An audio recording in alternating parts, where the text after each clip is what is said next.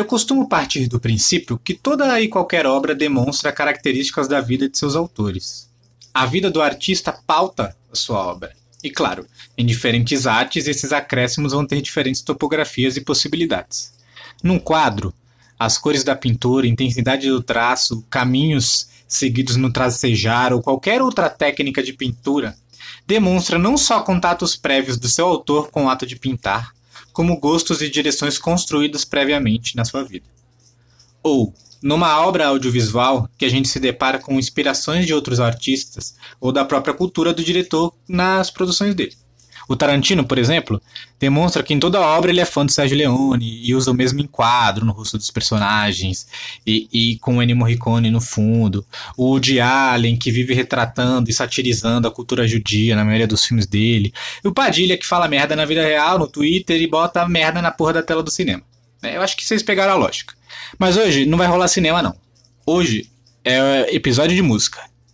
Mais precisamente, uma discussão que vejo muito como muito importante, que é justamente entender a relação ambiental que é descrita nas músicas de rap. Meu TCC, por exemplo, foi sobre como foi como o Sobrevivendo no Inferno, quarto álbum do Racionais MC, retrata e denuncia a violência do Estado de São Paulo. E veja, eu tenho facção tatuado central, facção central tatuada no meu braço.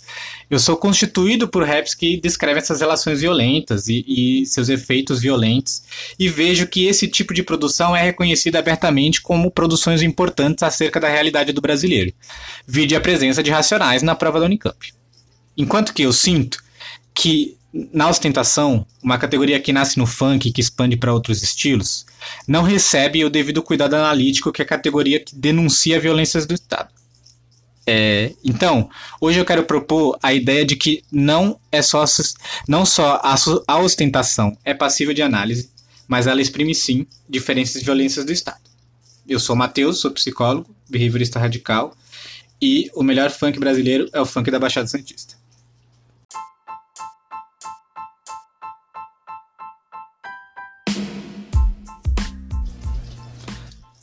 Funk ostentação nasce no começo dos anos 2000 com o MC Boy do Charmes.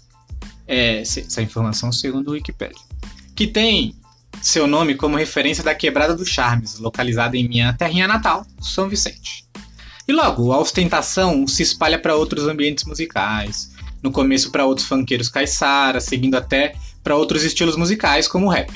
Né? O ponto é que o movimento para o funk ostentação não se deu de forma puramente artística e, e sei lá como é que as tendências artísticas evoluem. Né? No começo dessa mesma década, de todas as décadas passadas no Brasil, a gente tinha um genocídio em andamento. Logo, diversos MCs foram assassinados na Baixada Santista, entre outros que sofreram atentados constantes, como o Neguinho do Cacheta, que recebeu 11 tiros em seu carro.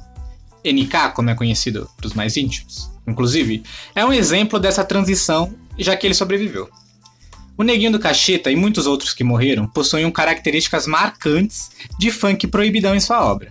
Lembrando que o funk proibidão é o funk que enaltece organizações como o Comando Vermelho no Rio de Janeiro ou o Primeiro Comando da Capital aqui em São Paulo.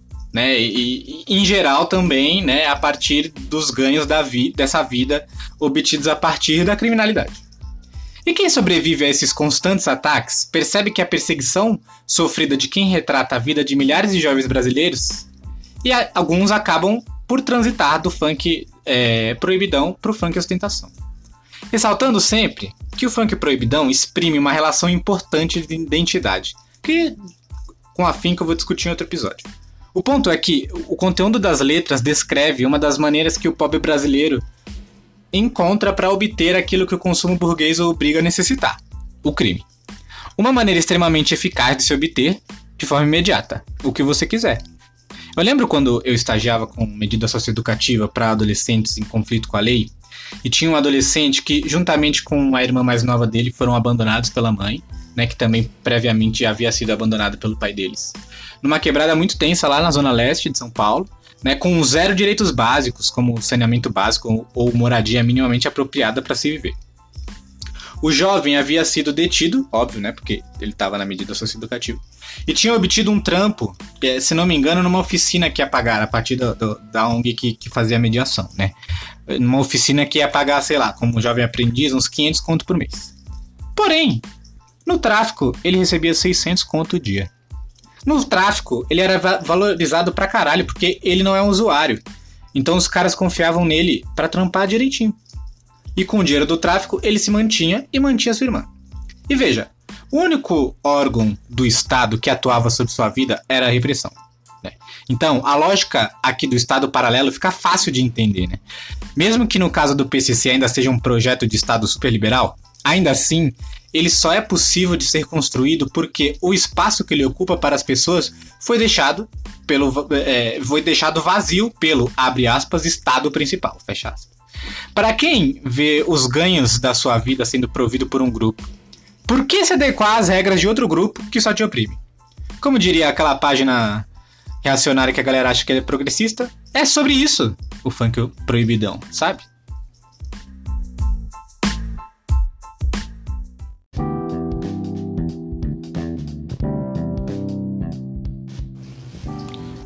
Mas agora, vamos de vamos à ostentação.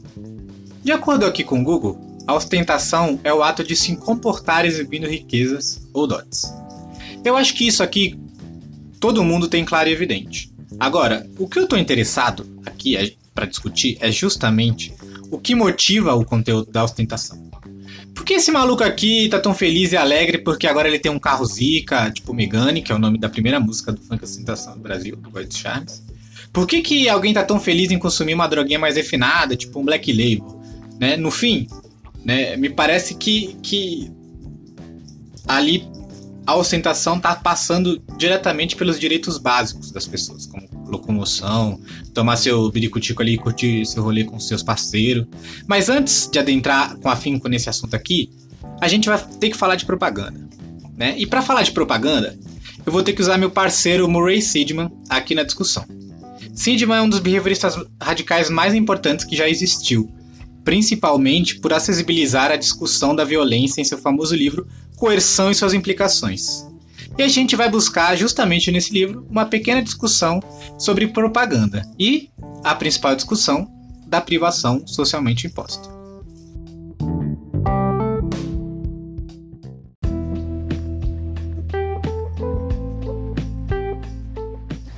Atenção aqui na citação, que vocês vão reparar que eu estou lendo alguém que não sou eu, pelo tom da seriedade. Hoje, a rápida difusão de informação permite a todos, em todo lugar, ver todas as variedades de existência humana em todas as partes do mundo. Pessoas extremamente pobres, vítimas das mais severas coações sociais, políticas e religiosas, recebem imagens televisionadas de lazer, conforto e riqueza inimagináveis. Elas veem terras onde simplesmente a sobrevivência raramente está em questão. Elas veem culturas nas quais a coerção consiste, mais comumente, na ameaça da privação da propriedade, segurança, conveniência ou liberdade. Qualidade da vida que eles jamais conheceram. Elas veem a vida humana valorizada por si mesma, não simplesmente pelo que contribuem para a sobrevivência física e econômica do grupo. Isso aqui fica na página 151 do livro, que eu citei lá agora há pouco. Não sei se as pessoas sabem como é São Vicente, né? mas digamos que ela possua muitas áreas abaixo da pobreza. A cidade é localizada na Baixada Santista, é 100% bioma da Mata Atlântica e cheia de mangue. E logo, como todo o Brasil, apresenta uma imensa desigualdade social e pobreza extrema. E extrema mesmo, não estou usando um dos meus é, é, exageros. Né? Não, é, não só São Vicente, mas toda a Baixada Santista apresenta centenas de milhares de pessoas sem saneamento básico e acesso à água potável. Os dois MCs que eu comentei antes, inclusive, trazem o nome de seus lugares em seus nomes artísticos, o Neguinho do Cachito e o Boy do Charmes, que inclusive são quebradas bem próximas e muito, muito pobres. Né? Casas de madeira em cima de mangues e na beira de mares, sem nenhum direito básico para quem mora ali e que, inclusive, tendo diversas vezes nas últimas décadas é, é, sofrendo incêndio, incêndios criminosos que desapropriam essas famílias. É, é, e eu pergunto para você, né, é, o quanto você vê na mídia é, esse tipo de discussão acerca da pobreza extrema? A gente está num contexto pandêmico agora, né, numa gestão de governo neoliberal. Isso significa que o projeto do Estado é estar ausente do maior número de espaços possíveis, dando espaço para iniciativa privada que está muito bem com essa situação nacional. Veja o lucro dos bilionários e dos bancos últimos, no último ano, por exemplo. Né. O ponto é que o espaço que o Boy do Charmes e o Neguinho do Cacheta vêm é um projeto de governo e de gestão de política nacional. A total ausência de direitos básicos. E claro, a pobreza, voltando aqui mais para o nosso presente, não possui um espaço de discussão que associe diretamente a sua condição com o modelo neoliberal. Não há espaço na mídia em que a maioria das pessoas tem acesso. É só ver o que a Fátima Bernardes todo dia passa de manhã. Aprenda novas receitas com ovo, como viver só de vegetais, né? Mas nunca, ninguém é, é, critica o modelo de governo que faz com que as pessoas sofram é, é para conseguir comprar outro tipo de proteína para a comida delas. E o pior, que de tudo isso que eu falei, que não era exatamente o que eu estava querendo falar, mas é de certa forma uma contextualização que junta o Sidman no contexto do funk, né? O, o ponto é que o lazer do pobre, um dos poucos que lhe é permitido, é a televisão e o ambiente social dele. A televisão, inclusive, é o que pauta, de acordo com a descrição de Sidman, a referência de quem está assistindo aquilo ou uma situação. É, é, é, quem está assistindo aquilo em uma situação super precária poderia vir a ter. Seja no, no comercial de margarina, na novela ou qualquer produção da indústria cultural em geral, o retrato do brasileiro é o da zona sul do Rio de Janeiro. Porém, o brasileiro, em sua grande maioria, é um morador de São Vicente, que vai olhar para a zona sul do Rio e querer atingir aquilo de alguma forma e não só obter o que aquele cara da Zona Sul tem, mas mostrar que tem e fazer com quem anda com ele tenha também. E se um jeito de obter tudo isso é retratado no funk proibidão que eu comentei antes, quando se obtém, o funk ostentação meio que assume a forma do discurso.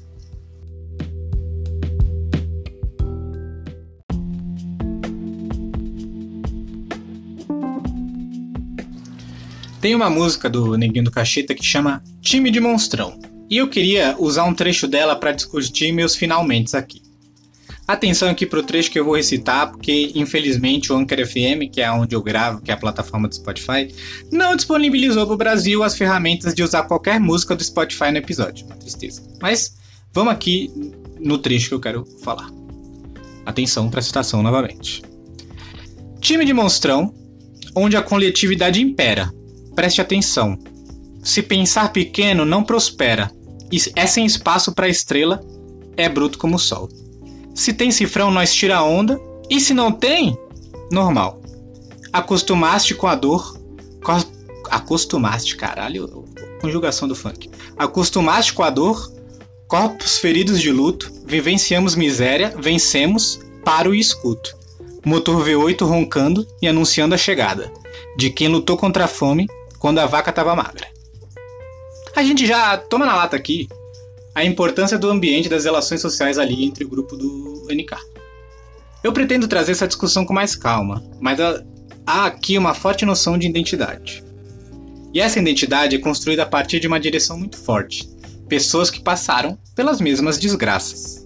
Ali, se tem para todo mundo é festa, é show, é o caralho todo. E se não tem, é normal. E veja, justamente por ser normal, né, é, a fome e a miséria, é que o cifrão torna a grana tão valorosa. É só a partir de uma referência tão ruim como a extrema pobreza que o ter as coisas se torna tão intenso. Porque ali, mesmo que um pouquinho, estes que curtem o que nunca tiveram se sentem, se sentem realizados por conquistarem aquilo que é repetidas vezes mostrado na tela da sua televisão, e não na mesa da sua cozinha. Se ostenta em São Vicente o direito de se ter o que é basicamente dado para quem está lá na Zona Sul. E sim, é um direito você consumir a bebida que você quiser, a comida que você quiser e o transporte que você quiser, independente do preço que você pague. É um direito da sua dignidade como ser humano. Isso não tem nada a ver com privilégio. Privilégio é outra coisa que é usado vulgarmente, tanto quanto o papo de desconstrução que eu discuti no episódio passado. E veja, o discurso nesse estilo de música é, mesmo que dotado desse discurso coletivo e da valorização e auxílio dos seus, também é atravessado por uma valorização material e da individualização excessiva, a depender do artista né, que produz aquela obra.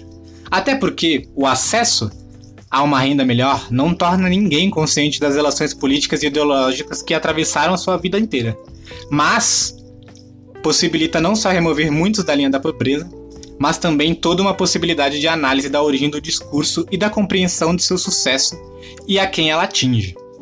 Uma análise tão possível e importante para compreender as relações contemporâneas das classes trabalhadoras com a ideologia do sucesso e poder burguês, somado com características que descrevem direta e indiretamente as mais diferentes formas de violência do Estado. Olhar para o funk ostentação é tão proveitoso de material analítico quanto olhar os mais clássicos raps nacionais. Só precisa um pouco mais de paciência um pouco menos de nariz torcido.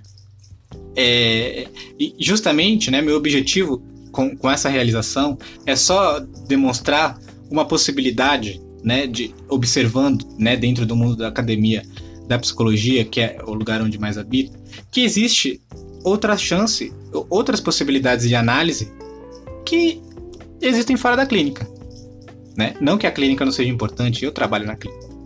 Mas a clínica não deve pautar toda e qualquer realidade de estudo e de avanço acadêmico dentro de uma abordagem, principalmente da psicologia, que apresenta sim ferramenta suficiente para entender muitas das relações que ela finge não compreender. Obrigado quem chegou até aqui. Me segue aí no Spotify ou no seu agregador de podcast que você curte ouvir. Me segue lá também no Instagram para se acompanhar textos adjacentes a essa publicação, né, no arroba podcast em análise tudo junto. Até o próximo episódio do Em Análise.